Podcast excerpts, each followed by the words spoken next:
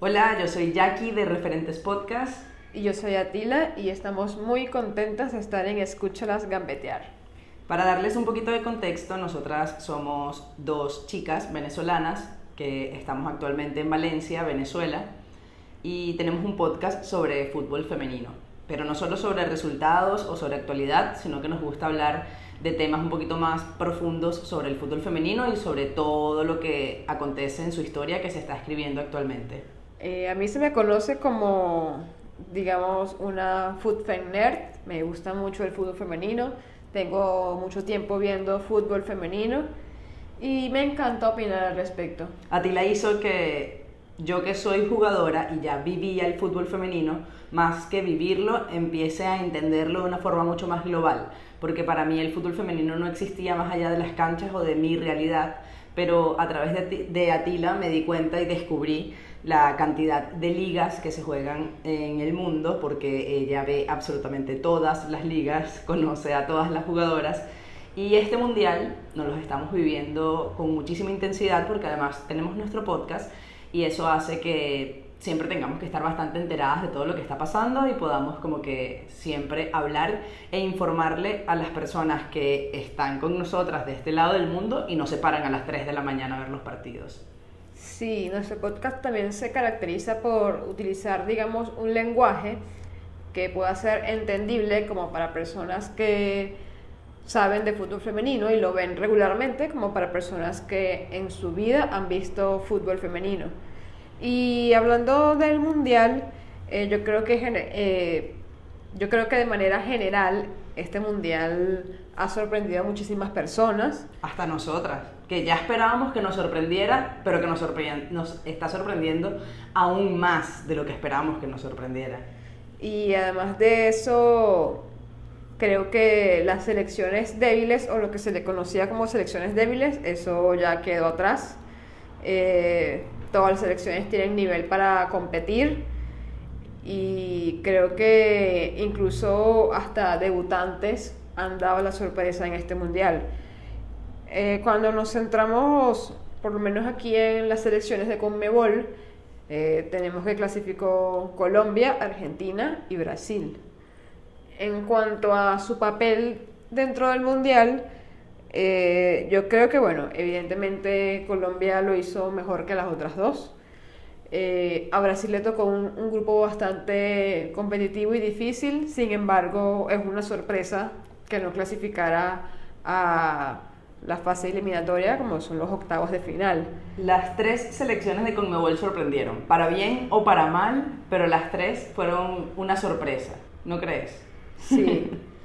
y bueno, eh, también en este mundial se han retirado de los mundiales leyendas como Marta, eh, Estefanía, Estefanía Banini, eh, Florencia Bonsegundo, Megan Rapino, y bueno, Christine Sinclair. También estaban preguntando a Cata Usme si este era su último mundial y ella respondía que ella se va a mantener siempre de una forma competitiva, pero que ella entiende que es una decisión también técnica y se verá si para el siguiente mundial está o no está para, para jugar en la selección, pero que por su parte, al parecer, aún tenía ganas de muchísimo más Usme, pero es que justamente se lo vas a preguntar después de que la elimine Inglaterra de uno, bueno, de obviamente el mejor torneo de su vida y claro que no se va a querer ir, por supuesto que va a seguir, querer seguir viviendo muchísimo más de esta excelente selección que es Colombia, que nos emocionó muchísimo y que es una selección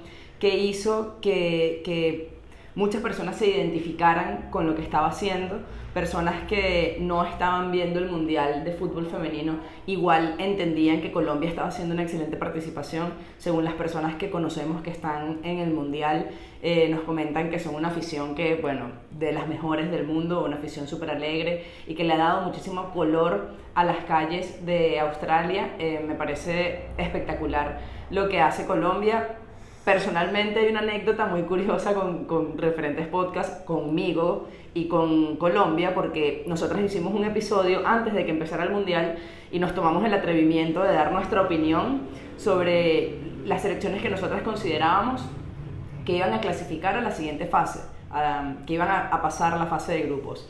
Em, yo saqué a Colombia de esa fase de grupos. Eh, bueno, consideré que se quedaba fuera de los octavos, mejor dicho. Y tú me lo porfiaste y me dijiste, pero segura ya que yo sigo metiendo a Colombia en los octavos. Y yo te decía, no, Atila, no. Se mete Corea. Corea sumó un solo punto y a mí me parece que es el error más espectacular que he cometido en mi vida. Estoy muy feliz de haber cometido ese error. Le pedí disculpas a los colombianos de todas las formas posibles porque Colombia no solo clasificó a los octavos, sino que clasificó a los cuartos y le hizo una batalla bastante digna a Inglaterra en los cuartos, en los cuartos de final. Tú hacías un comentario muy, muy oportuno y era respecto a los técnicos que se estaban enfrentando. Sí, bueno, este, la persona que está al mando de Inglaterra no es cualquier persona, es una directora técnica bastante ganadora, ha ganado la Eurocopa dos veces, llegó a la final del Mundial con Países Bajos y bueno, ya puso su nombre nuevamente en una semifinal. Es decir, que ella sabe lo que hace, ella sabe lo que juega, sabe cómo sacar los partidos adelante. Quizás el partido de Inglaterra contra Colombia no fue su mejor partido, pero tiene la experiencia y el rodaje para trascender. Y bueno, sí, Colombia hizo un partido muy digno, yo creo que fue un partido bastante parejo. No considero que Colombia dominara a Inglaterra, tampoco considero que Inglaterra le pasó por encima a Colombia. Eh, simplemente, bueno, ya esa instancia también se juega con cierta cautela, nadie se quiere quedar fuera.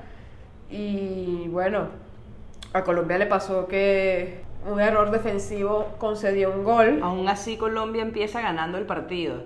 Eh, con un gol de Lacey Santos y una celebración que hizo que nos emocionáramos demasiado. Es que Colombia llegó tan lejos gracias a la calidad de sus jugadoras, porque como muchos realmente, equipos, al final eso son, eso es el fútbol femenino, la calidad de sus jugadoras. Realmente desde el banquillo no considero que Abadía sea un técnico que proponga mucho creo que no tiene nivel para la selección que tiene a su mando y obviamente Sarina Bigman le iba a ganar la partida.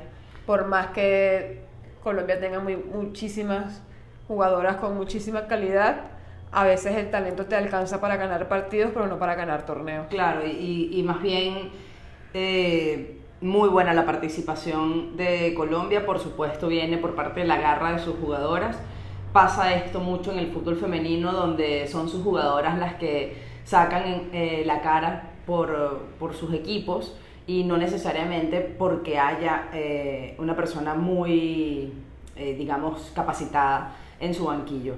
Creo que Colombia sorprendió en este mundial y también demostró lo difícil que es la, la, la, clasificación acá en Conmebol. Argentina logró clasificarse porque ha tenido también una evolución dentro de su fútbol femenino importante. Eh, Venezuela, lamentándolo mucho, se queda fuera. Nosotras tuvimos que ver este mundial sin tener precisamente a nuestra selección participando allí. Y eso lo hizo también como que más bonito, lo hizo de, cierta forma que nos identificáramos con todas. Queríamos que ganara Argentina, queríamos que le fuera bien porque también somos súper fan de Estefanía Banini, porque si vamos a hablar de referentes y de estas jugadoras que le ponen la garra y que hacen que, que precisamente aportan para que su equipo sea el mejor y no necesariamente porque la persona que esté en el banquillo sea la más capacitada, tenemos que hablar de Estefanía Banini con, con su lucha por el fútbol argentino. Y qué bueno que volvió al Mundial porque la calidad que mostró Estefanía Banini y que mostró en general la selección de Argentina y la forma en la que se disfrutó eh, el puesto que estaban allí eh, fue súper lindo. O sea, se vio desde aquí con, con, un romanticismo muy bonito. Ellas siempre estuvieron claras y de hecho tuvieron hasta el tupé de caerle encima a Estefanía Banini por conocer su rol dentro del mundial y entender que estaban allí para disfrutarlo y no precisamente para ganarlo. Entienden cuál es la historia del fútbol femenino y cuál es su posición dentro de ella. Creo que hubiese sido espectacular si a Argentina se le hubiesen dado un poco más los resultados porque ya lo merece, merece una victoria dentro de los mundiales. Además de que juega muy bien y, me parece que tiene con qué para hacerlo. El caso de Argentina es muy similar al de Colombia. Eh, Portanova no me parece tampoco el mejor técnico para esa selección y la opinión general de los aficionados argentinos con los que yo interactúo realmente por redes sociales es que eh, no utilizó a muchas jugadoras, eh, Yamila Rodríguez merecía ser titular, eh, hay jugadoras que de repente no merecían ser titular y no supo, no supo gestionar el talento que tenía y no... Lo que, bueno, pasaba, solo que Argentina no, no le alcanzó para trascender tan lejos, pero pasaba exactamente lo mismo, pues es puro empuje y garra de las jugadoras.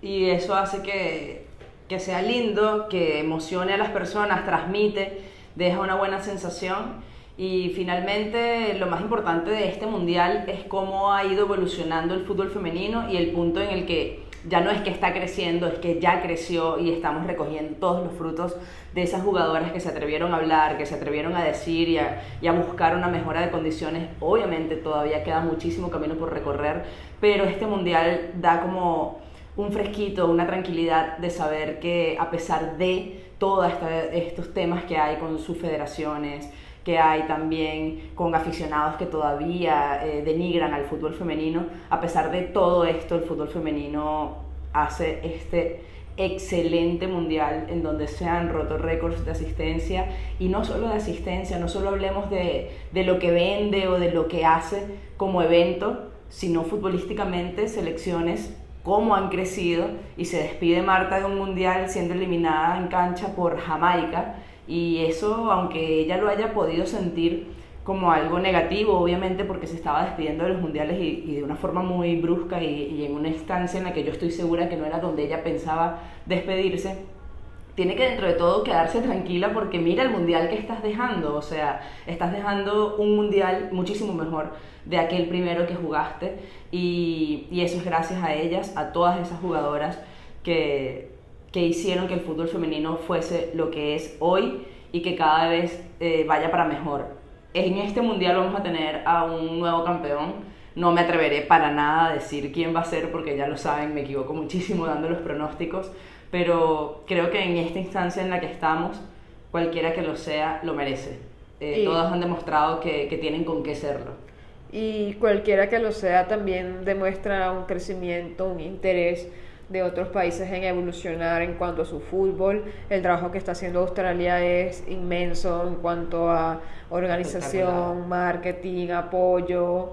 Eh, creo que, como tú dijiste, ya el fútbol femenino creció y también un punto que se habla mucho o que hablan mucho los detractores del fútbol femenino es el punto de las porteras, critican mucho a las porteras y este mundial está demostrando que las porteras no necesitan porterías más pequeñas, eh, están haciendo un excelente mundial y están callando de la boca a todos. No, claro, y es que el que considere que las reglas del fútbol femenino deben cambiar es porque nunca en su vida han visto un partido de fútbol femenino. O sea, no puedes hablar de, del Mundial de Fútbol Femenino sin nunca haber visto ni siquiera uno de sus partidos. O sea, este Mundial ha dejado partidos súper emocionantes, súper interesantes, eh, jugadoras y el caso de las porteras ha sido espectacular.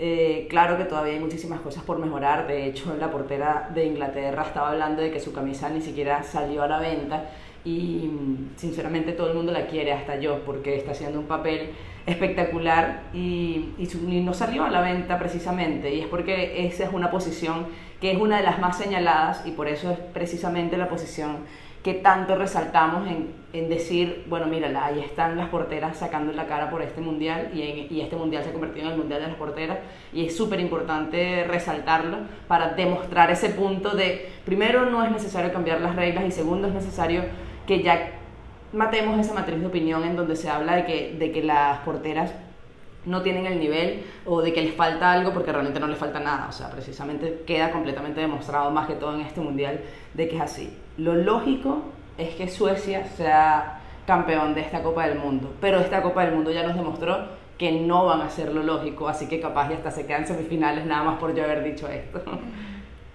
Bueno, Nuevamente estamos súper agradecidas de que existan muchos más medios que hablen de fútbol femenino Estábamos súper agradecidas de que exista Escucharlas Gambetear. Estamos súper agradecidas de que exista hasta referente podcast. Sí, que ustedes también nos hayan tomado en cuenta para invitarnos a su espacio. Muchísimas gracias. Nosotras aquí desde Venezuela y con toda la emoción de ver nuestro fútbol femenino crecer, también muy emocionadas de ver el fútbol femenino en, en Latinoamérica crecer, lo que está haciendo Argentina es muy bonito y lo estamos disfrutando mucho desde aquí. Eh, espero que ustedes también hayan vivido ese mundial con muchísima intensidad. Y bueno, eso, como lo dijo Marta en esa rueda de prensa hace, hace unos años cuando ella empezó eh, en el fútbol femenino, los medios no cubrían al fútbol femenino. Y ahorita cada vez son muchísimos más los medios, así que chicas de escucharlas gambetear, muchísimas gracias por existir, por trabajar para el fútbol femenino y para, para su difusión, porque es muy, muy, muy importante y que cada una de nosotras desde nuestro rol bueno, capaz ya no desde las canchas, pero sí desde fuera de ellas, hacer que el fútbol femenino crezca cada día más. Y bueno, esperamos tenerlas pronto en referentes podcast, ¿no, Atila? Sí, esperemos que podamos lograrlo de alguna manera.